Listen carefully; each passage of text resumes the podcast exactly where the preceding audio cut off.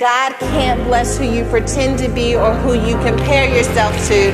He can only bless you in the lane that was created for you. I feel that for somebody. You don't need no edge entity, you need boundaries. What? I don't need your likes, I don't need your validation. All I need is a God fighting for me that says all things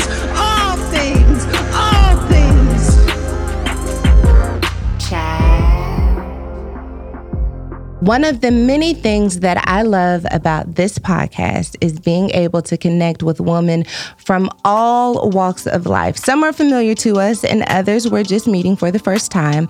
Our guest today is a woman you want to get to know. Her name is Nona Jones, and she's a multi hyphenated social media and ministry maven filled with so much wisdom. And the very first question, she literally took my breath away with her story. I know a lot about about her success. I did not know a lot about the journey that led to her success. I believe that you are going to be deeply enriched by the journey of this woman who has learned to kill comparison. Let's fit it all in one episode if we can. Okay, so listen, let me tell you something. Um, Nona Jones, you have just taken over, I feel like, this lane of like faith and climbing the corporate ladder and being an influencer. Like, can you just help me understand like your journey, your story? I feel like I started hearing about you before I even had an opportunity to meet you. and they're like, there's this black woman at Facebook. Facebook and she's all about faith and she's just merging at this intersection and if it feels so powerful. Who are you? What is your story? Break it down for me. Oh my goodness. So, um, first of all, thank you so much for having me. Like, I, I really, really appreciate just who you are and how you show up mm. at the intersection of so many ecosystems in this world. So, I just want to start there. I appreciate who you are. Um, you know, when I'm asked to describe myself, there's about five words that come to mind okay. because I think a lot of times we tend to walk into the successful chapter that a person's life is on and we just assume that's the whole story. Yeah. But I am a statistically improbable product of grace. And, mm and what I mm. mean is there's an assessment uh, called the Adverse Childhood Experiences Assessment.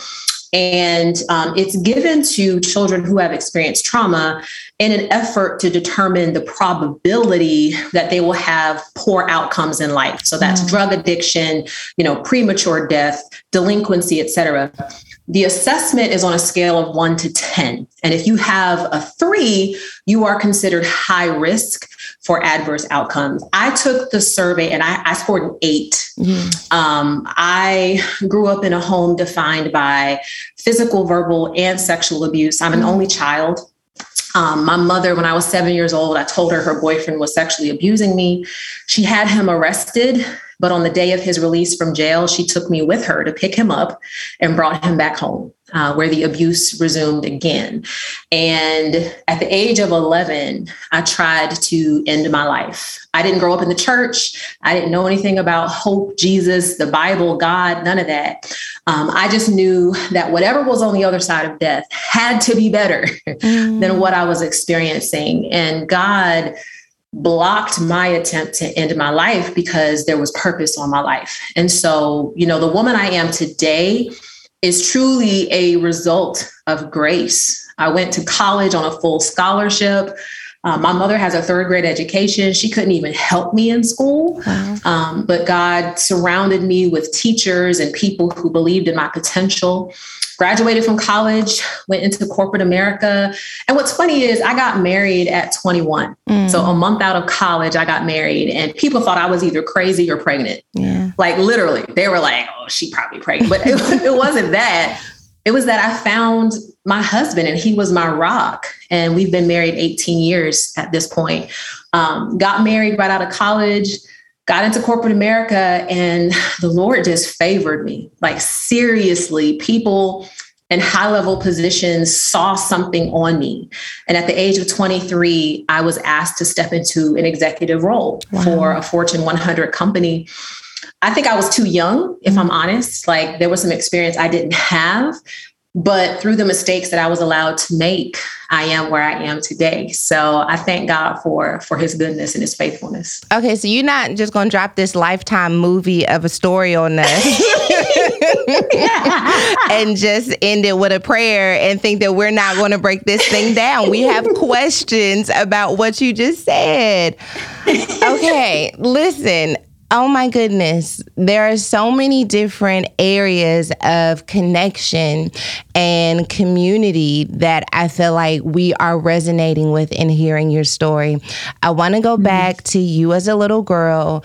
Um, and I just want to understand for you, um, for those listening and from you, like the experiences that you had with your mother, with sexual abuse for so many women that defines them, that defines their potential, that defines mm-hmm. their worth, their ability. How were you able to have those experiences? but not or or did they in some ways define you do, do, you feel like part of your motivation to succeed was getting out of here like what was the connection between your highlight reel versus your pain okay i love this question so much because um, I recently spoke at a business conference, and I, I share my story very vulnerably and transparently, regardless of the audience, because what I have found to be true is that more of us have been yeah. through this than haven't. Mm-hmm. And so um, I was speaking to a group of about a thousand executives, and I was sharing my story. And afterwards, women, men, I'm talking about college presidents, superintendents of school districts, CEOs came up to me in tears. Yeah.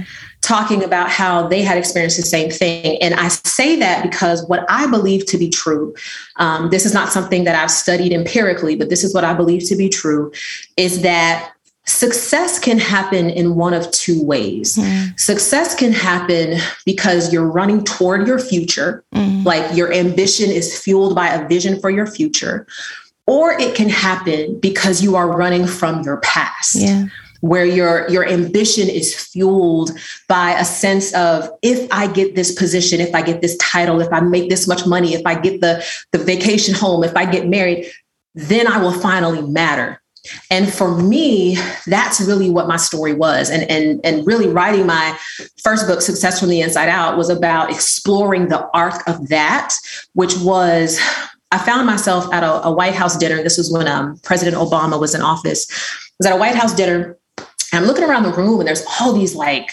famous people and dignitaries and world leaders. And I was like, I don't know, 33, 34.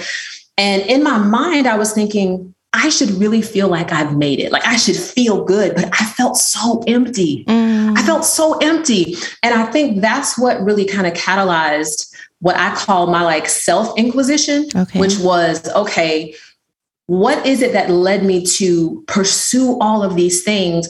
And I still feel empty on the other side of achieving them. Yeah. And so for me, I think it, the sexual abuse, the verbal abuse, just to give you a concrete example, um, the sexual abuse started when I was like five, and it didn't end till I was maybe 10 or 11.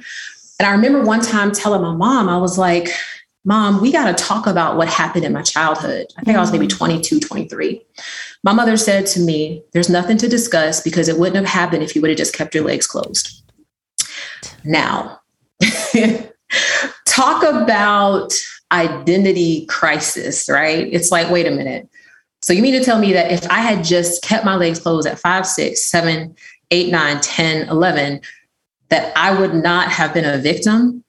But that's the type of stuff I carried into my career. It's just this belief that, man, maybe, maybe I am defective. And the only way to fix my being defective is to achieve more.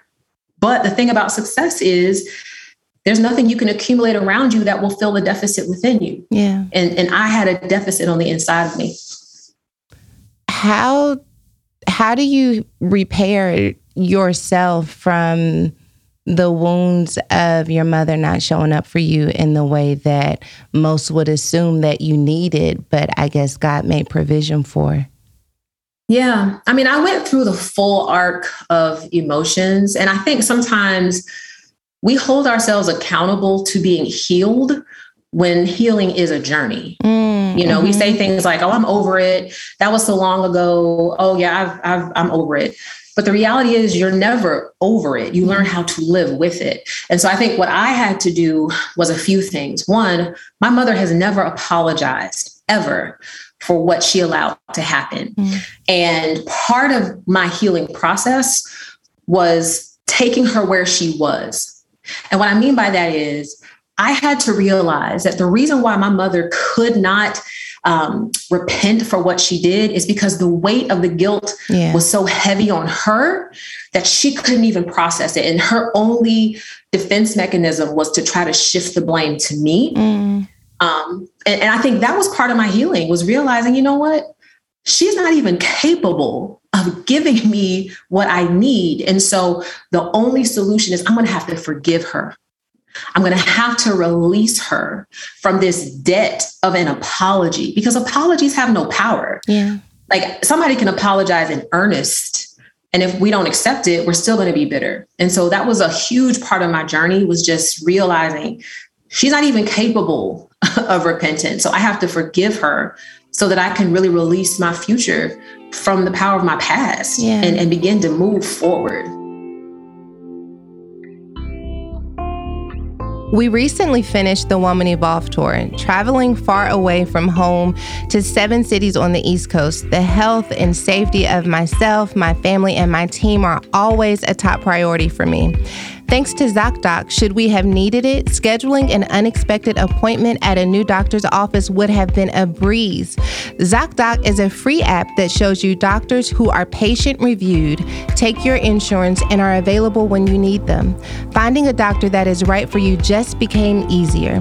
Millions of people use ZocDoc, including me, and you should too. The app is very user friendly, it's easy to find local doctors and network with real reviews from patients in your area area. I appreciate the convenience of booking an appointment for a time slot that works best for my schedule without having to make a phone call to do it. Start using ZocDoc today. Go to ZocDoc.com slash womanevolve and download the ZocDoc app for free. Then start your search for a top rated doctor today. Many are available within 24 hours. That's zocdoc.com slash womanevolve zocdoc.com slash womanevolve Okay, so this is going to be a little bit of a convoluted question because I can hear it in my head, but I don't know how to make it make sense outside of my mouth. But we're going to go and we're going to flow.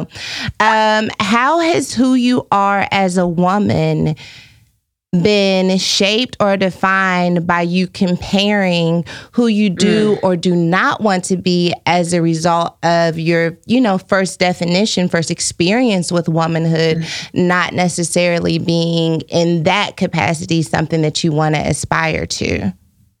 Oh my goodness. Um, I think for many years, I I had this ideal me. Yeah that unfortunately wasn't real because I was basically pulling bits and pieces of what I thought was ideal from other people's lives.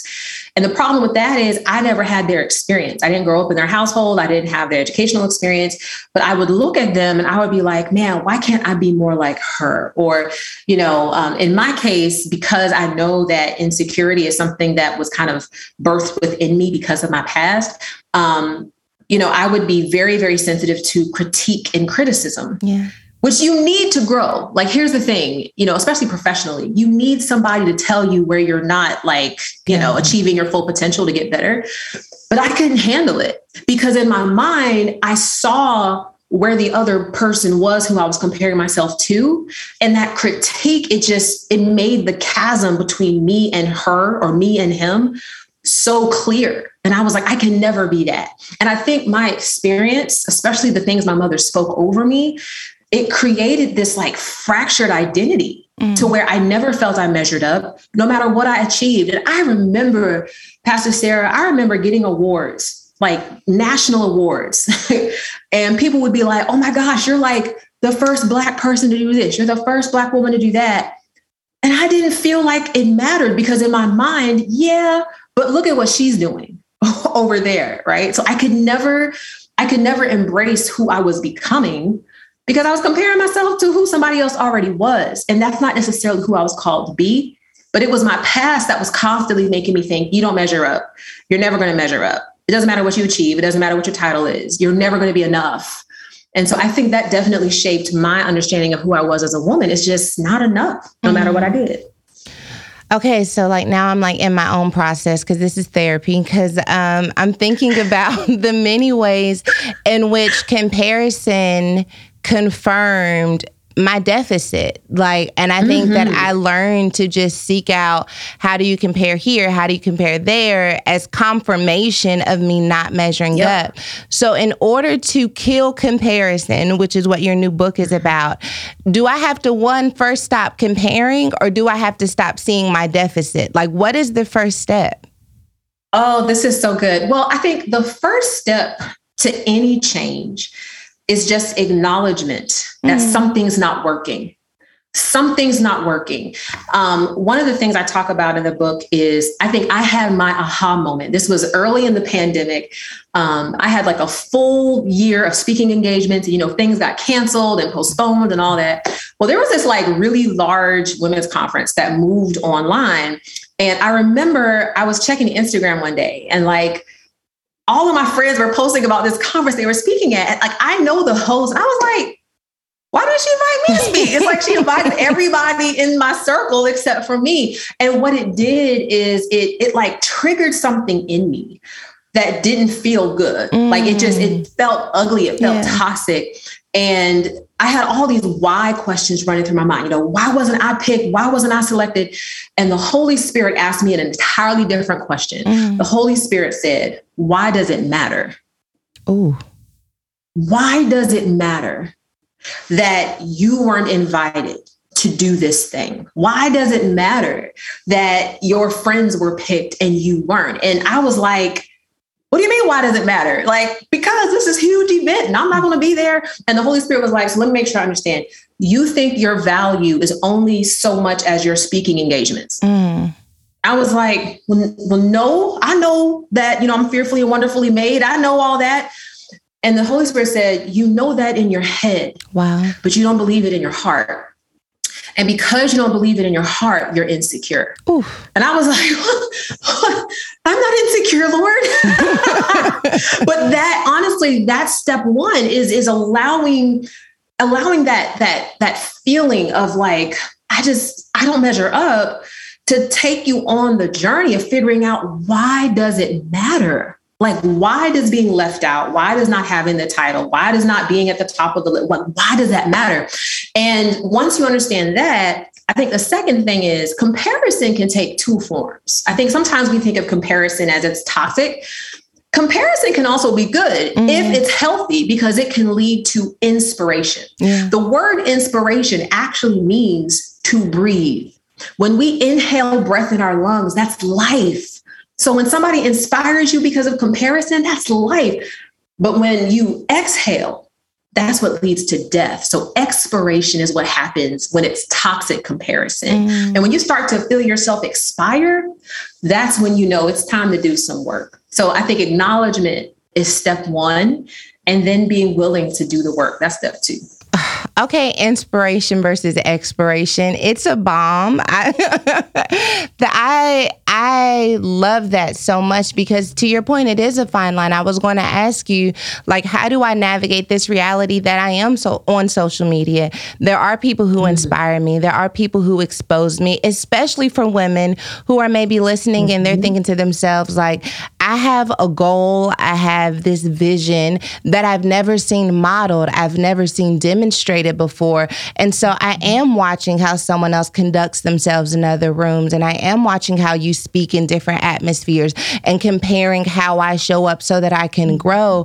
But what is that fine line? And I think that that inspiration versus expiration begins to help us understand how we even show up on social media. What do you say to the person who's like, you know what, I've Compare myself and I'm never going to measure up. And I just don't think that I can even be inspired anymore. Like comparison has mm. become completely toxic. Well, let me first say that I think so social media gets blamed for so much. Uh-oh. And T- talk, since talk I, about it. Talk about it. Get me together. Get me together.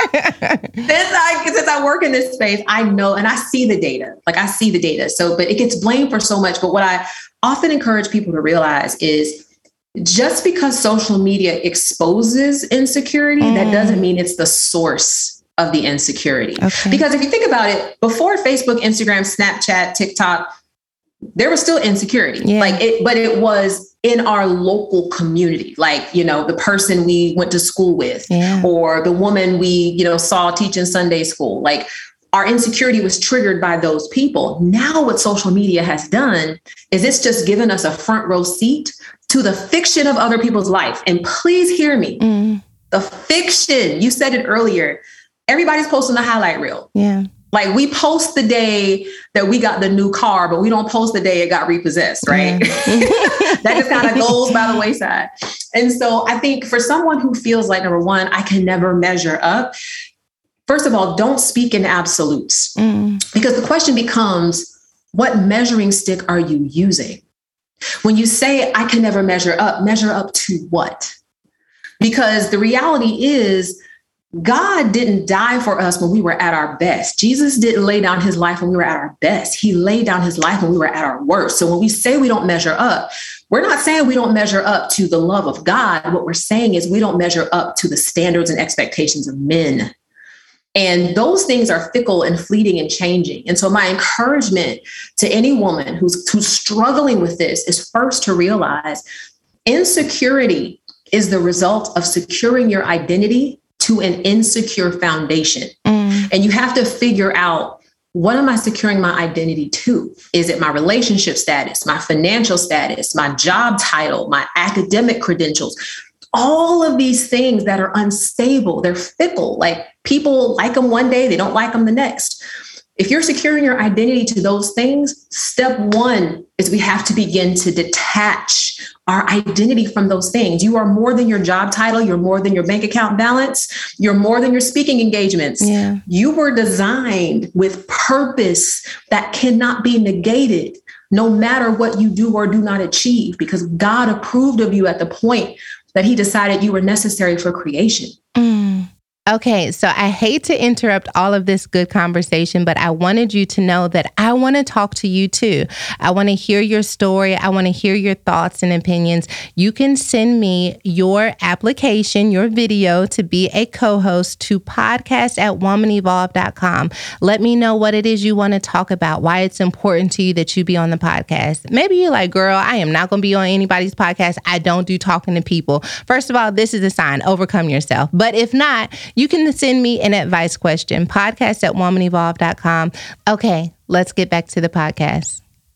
I love what you're saying about securing your identity to an insecure foundation.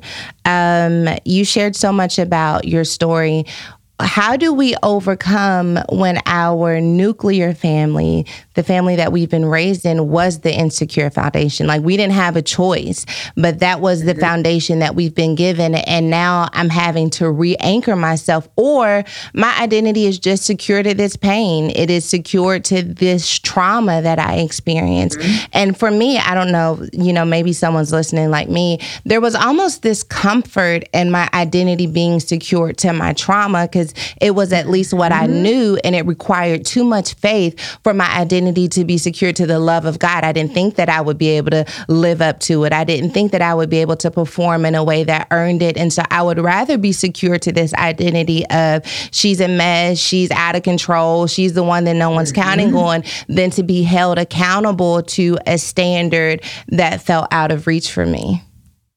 Oh my gosh. So, first of all, Yes, that mm. is, I think that's problem number one is that some of us have allowed our trauma to become our identity. Yeah. So much so that if we like healing is almost a threat to our identity. Yeah. Yeah. For, no, honestly. Like, yeah.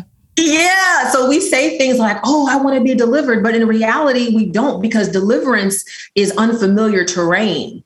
And so then we would have to create a new identity, and that scares us. I think back on um, uh, the story of Saul and David. You know, everybody knows about how, you know, Saul was jealous of David. But it's interesting because people often think that David triggered Saul's insecurity, but that's not true. If you go back and you look at the story, you'll notice that when Samuel approached Saul, and told him, you know, that the whole attention of Israel has been turned to him and his family, Saul was like, mm-hmm. Why would you say such a thing to me? Yeah. Like, do you know where I come from? Basically, he was like, You know, we are the smallest tribe, and why are you even looking at?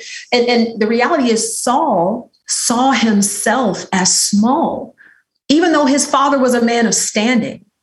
And so sometimes it's the way that we see ourselves, not the reality. It's the way we see ourselves. And I think it's important that we we have the power to change how we see ourselves.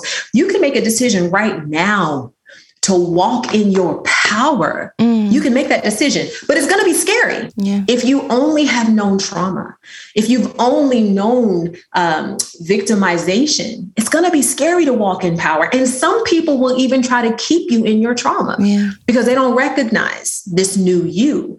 But you have to make a decision. It's like, I don't want my future to be defined by my past. I want my future to be defined by what God is calling me to do. This summer, I took an extended break from working, and in my time away, I was able to make even more space for my mental wellness. Whether you're a working mom, stay at home mom, or a stay at home and work mom, sis, your mental wellness is valuable. And that is why this podcast is sponsored by BetterHelp Online Therapy. You know you've already been thinking about it. Now is the time to take that step to make some time for you.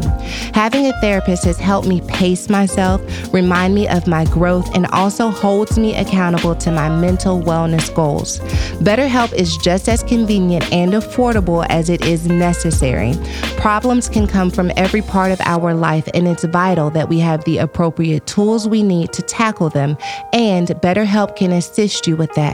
For me, instead of solely focusing on the problem in front of me, therapy has shifted my perspective into having healthy solutions and improved my communication skills. When you want to be a better problem solver, therapy can get you there.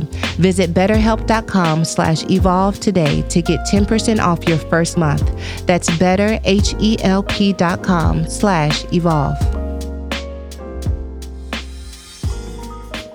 I want to break that down a little bit. Um, this walking in your power, because I, I one wholeheartedly 100% i'm behind you i get it um, i think that one of the things that i want to break down though is that when we talk about walking in power it seems powerful but if you mm. are going to have to release your identity that has been connected to your trauma and we talk about identity being connected to trauma it may mean that you are just angry all the time it may mean that mm-hmm. you don't mm-hmm. let people in like your identity is rooted to your trauma because of the barriers or restrictions that you create initiated in order to protect yourself from experiencing another trauma. But walking mm-hmm. in your power may not necessarily make you feel powerful. To lose out of your mind this notion of I'm not going to compare myself anymore means that I am going to have to walk blindly into my future with trust that who I am becoming has never been seen before. Who I'm becoming has nothing to do with who is beside me. And there is a vulnerability connected to that that is powerful, but that doesn't always feel powerful. Does that make sense? Mm-hmm. Am I am I mm-hmm. saying anything? that makes perfect sense. And actually, so I, I brought I brought my Bible. because I go. figured at some point we would get into the word. So um, throughout throughout the book, yeah. I use the story of Saul and David, mm. but I mm-hmm. focus on Jonathan. Okay. And the reason I focus on Jonathan is because number one, a lot of people don't talk about Jonathan, but when Saul said, um, that David, you know, people are going to praise him, and you know, what else is he going to have at the kingdom? Saul was worried about how David was going to impact his legacy, which was Jonathan, mm-hmm. and he mm. literally said to Jonathan, "The son of Jesse is going to he's going to take the kingdom from you," and yet Jonathan somehow, some way, didn't feel threatened by David. Mm-hmm. As a mm. matter of fact, he gave him his royal garments, he gave him his weapons, and he was like, Go forth, brother. Yeah. And it, it was curious to me. I was like, How is it that he wasn't threatened by the one who was really his threat. Well, if you look in the book of First Samuel, I believe it's in, yes, chapter 14. I want to read a, just a quick verse to, to kind of set this up. So basically, you know, Jonathan had attacked the Philistines, and the Philistines were they were arranging themselves to go to battle with Israel. Israel had no weapons. because the Philistines had made it such that there were no blacksmiths available to them. The only people who had a weapon was Saul and Jonathan. Saul was in this place called Michmash. He had 600 soldiers with him. He was under a pomegranate tree chilling. Jonathan was like, no, no, no, we're going to go fight some Philistines. So he goes by himself with his armor bearer to this outpost of Philistines, and he says something very powerful. So this is in verse 6 Jonathan says to his young armor bearer, Come, let's go over to the outpost of those uncircumcised men. Perhaps the Lord will act in our behalf. Nothing can hinder the Lord from saving, whether by many or by few. Mm. To hit on your point about power, power isn't always about having resources it's about having access to the source mm. and that is that is the father jonathan knew that it wasn't the weapons that were going to win the war. It was the favor of God. And so if you have the favor of God on your life, you don't have to compare yourself to other people mm. because your lane is your lane. And the father of the universe is for you. And I think when we internalize that, that becomes our power. Yeah. Is trusting in the power of the father. Mm. Can you tell me well did you ever have like an aha moment you told me that from the time you graduated that you were just favored placed in executive positions maybe a little too early but still there did you ever have a moment when you recognized that the favor that you had experienced the protection in spite of the trauma that you experienced what was like your aha moment that you went from the little girl who was trying to kill mm-hmm. herself not mm-hmm. because she felt like jesus was on the other side she had no idea of faith to like having this radical encounter encounter with faith that changed the way you saw everything that happened in your life? Oh, you know what? It actually wasn't that long ago. I would say it was mm. probably four four years ago and i'll tell you exactly what happened so i have felt like an imposter throughout my whole career mm because i was always like half the age yeah, of the yeah, people yeah at the boardroom table, I was usually the only person of color, many times the only woman. And so I often felt like an imposter. But after I was recruited to Facebook, I'll never forget, um, I was talking to a pastor about the work that I was doing. And I was just heads down doing the work. And he said, Nona, he said, Do you not realize how strategically God has placed mm-hmm. you? Like, He has placed you in a leadership role in the world's largest social network. Because I was telling about some meetings I was in, and I was like, I mean, not really. I'm just kind of doing the work. But he said, No, Nona, God has placed you there out of all the people. You say it yourself. You're not qualified to be there, but God placed you there. It was in that moment that my eyes were open and I began to think about the arc of my life mm. and how every position I ever held was always created out of thin air um, how I was never, ever qualified for anything mm-hmm. I was ever called to do. And I realized, you know what? It is so true. God does not call the qualified, He qualifies the called because I am not qualified. And I thank God every day for what He's called me to. But that was the moment is having someone point it out. Yeah. Like you, you're occupying a space and you don't even realize what God has entrusted you with that was that was powerful for me.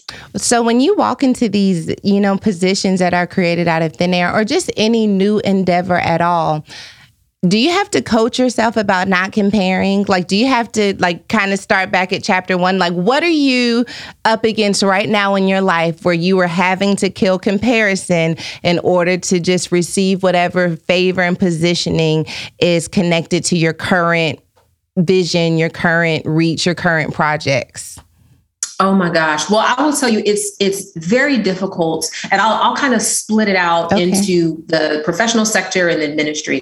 And the, professional side of it, it's very difficult. Um, comparison is difficult because I work in a very intense uh, environment. So, to give you an example, I would say like 99% of the people that work at our company graduated from an Ivy League school. So, my colleagues, Harvard, Yale, Princeton, um, Stanford, Cornell, like that's the general mix. I went to the University of Florida, which is not a bad school, but it's not Harvard. and so, when we get into conversations about educational background, it's easy to be like, oh man, I don't really measure up to these people. But then I have to remember I didn't go to that school and yet God still placed me at this table. Mm-hmm. And so mm-hmm. there is something on the inside of me that that deserves to be here. Yeah. And um, that's on the professional side. In the ministry side, I have found this to be so interesting. It's it's funny because I've talked to several people who they said, I just want to, you know, I want to be like a big preacher and you know, I just want to do all these things. And I'm like, why? And most of the time, it's because their identity is fractured and they feel mm. like if I just have more followers, a bigger platform, then I'll finally matter. Um, I think in the ministry side, comparison can be huge because we're looking at followers, we're looking at platforms, we're looking at who's on TV and this, that, and the other. What I've had to learn to do is literally turn it off and turn it down. I don't know what half of my friends are doing mm, mm-hmm. because I just I don't follow what they're doing because I don't ever want to get to a place where it's like, "Oh my gosh, why am I not doing that? Why is she doing this? Why is he doing this?" I have to guard my heart yeah. every mm-hmm. single day so that I can maintain a posture of celebrating success versus feeling like, "Oh, I have to compete." But that's the human I think that's the human frailty is this idea that I only matter to the degree that I'm on this stage or I have this many followers. And we have to guard our hearts against that. I love that. Guarding your heart, I think, is, you know, so paramount to really navigating a place of wholeness, a place of peace. Like, I think a mm-hmm. lot of mm-hmm. times we talk about wanting to access that peace, the confidence, the joy that we know is available to us, but it doesn't happen without restriction. And what I hear you saying is like, I restrict what I take in, I restrict mm-hmm. what I mm-hmm. allow to come out, I take them thoughts and move them out of the mm-hmm. way. And from that place, you're able to be anchored and rooted in a way that allows you to continue to maximize your potential. I won't even even say be successful.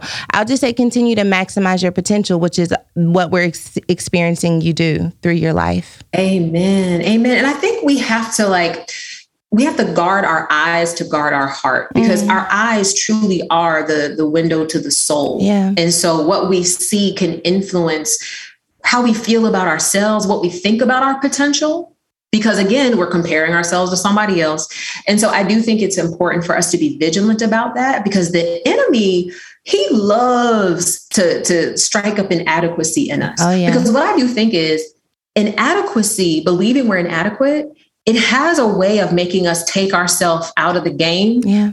before we even get eliminated right like well i'm not going to try because i can't do that yeah. says who well because i just see how she's doing it i don't do it like that and yeah. there are many different ways to do it. Uh, I love that. Starting my day with prayer and meditation has honestly changed my life. It allows me space to clearly hear from God and to set intentions for my day. I've even found myself using the Abide app in the middle of the day when it starts feeling like anything other than what I'd hoped for. Whether an unexpected issue arises at work, my kids start to stress me out, or I'm simply feeling a bit off, meditating has helped me recenter and mentally get my day back on track. If meditation is new for you, or if you're already a meditation vet, Abide can help you with your meditation goals. It's the number one app. For a limited time, our listeners will get 25% off a premium subscription when you text Sarah to 224. 3333. Get started now with 25% off a premium subscription by texting Sarah to 22433. You'll get additional stories and meditations, premium music, soothing sounds, and so much more.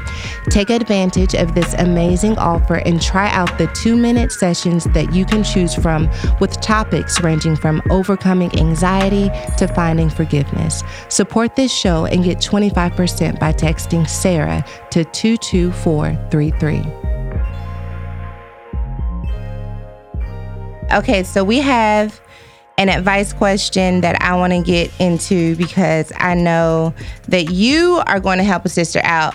Okay, so here we go. What are some things that you're thinking about that helps you find your way in this season as you navigate experiencing your own personal revelations as you go deeper with God? leading others deeper professionally and in all other relationships on a regular basis, and growing your business, which is also deeply tied in ministry. I tried to make that make sense, but also that's what I'm asking for help with. How do you make sense of it all? well, I think so. I think I got the general gist um, of, of the question. And I think it's so important to have like a regular practice of, of prayer mm. and repentance mm. before God, like regular practice daily. Um, I don't make any decision without going before God and like really seeking his wisdom and his counsel and i think that's how i'm able to just navigate the the, the oh my gosh there's so many changes happening on my job right now mm-hmm. i was just meeting with my team they came in from all over the world and we just had a bunch of reorgs and a whole bunch of things happening. But through prayer, I was able to hear God's wisdom on how to navigate it. And so I think it's important to have that regular prayer practice and not necessarily rely on other people to be your intermediary to the Father. You know, sometimes we'll say, Will you, will you pray for me? Yeah pray for yourself.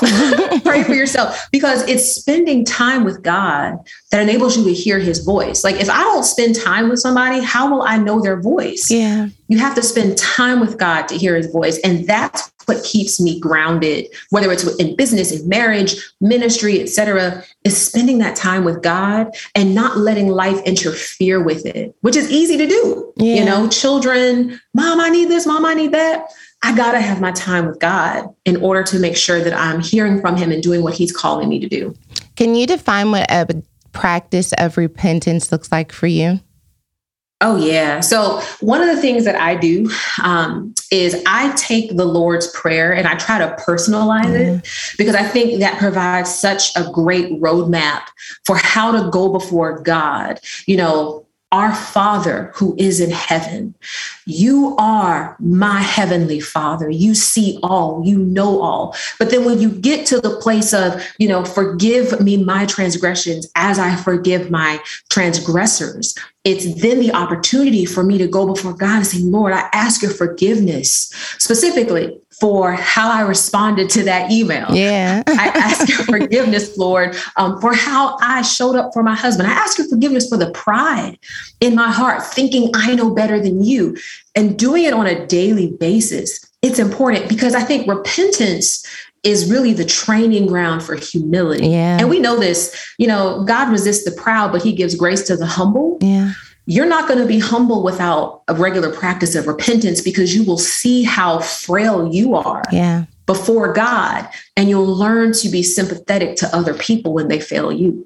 Um, I think that that is exactly how I would respond to this question. I think it does come down to humility. Sometimes we can become so burdened by our responsibilities that we think we are con- in control of the outcomes, that we are in control mm-hmm. of how the day flows. And so it begins like, how do I balance all of this? How do I stay in control? How do I feel like I'm ahead of the game? How do I make sure I'm pouring into everyone and feeding into everyone? But humility allows us to remember like, that is not my job job. My job mm-hmm. is to mm-hmm. stay low. My job is to make sure that I can clear the channel and that I can listen.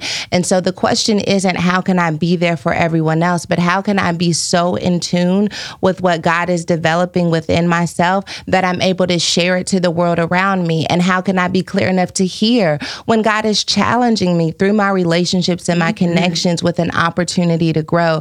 But I think it's less about how do I be the captain of this ship, but more so like how can I be a really good passenger while we're all on this ship called life, unsure of where we're going, unsure of the turbulence, but certain that there is a destination ahead of us that's going to allow us to experience God's favor. That to me uh, relieves mm pressure because there's pressure in trying to be there for everyone.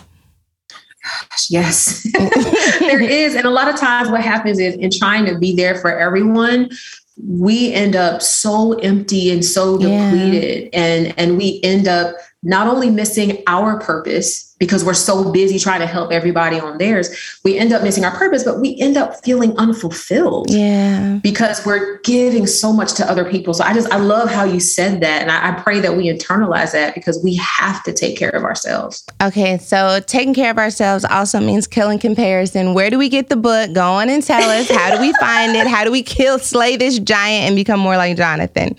Yes. Yeah, so it's it's available uh, wherever books are sold. You can also go to nonajones.com to find the book as well as killingcomparison.com come. Um, I'm posting about it regularly on my Instagram. All my handles are the same at Nona, not Nora.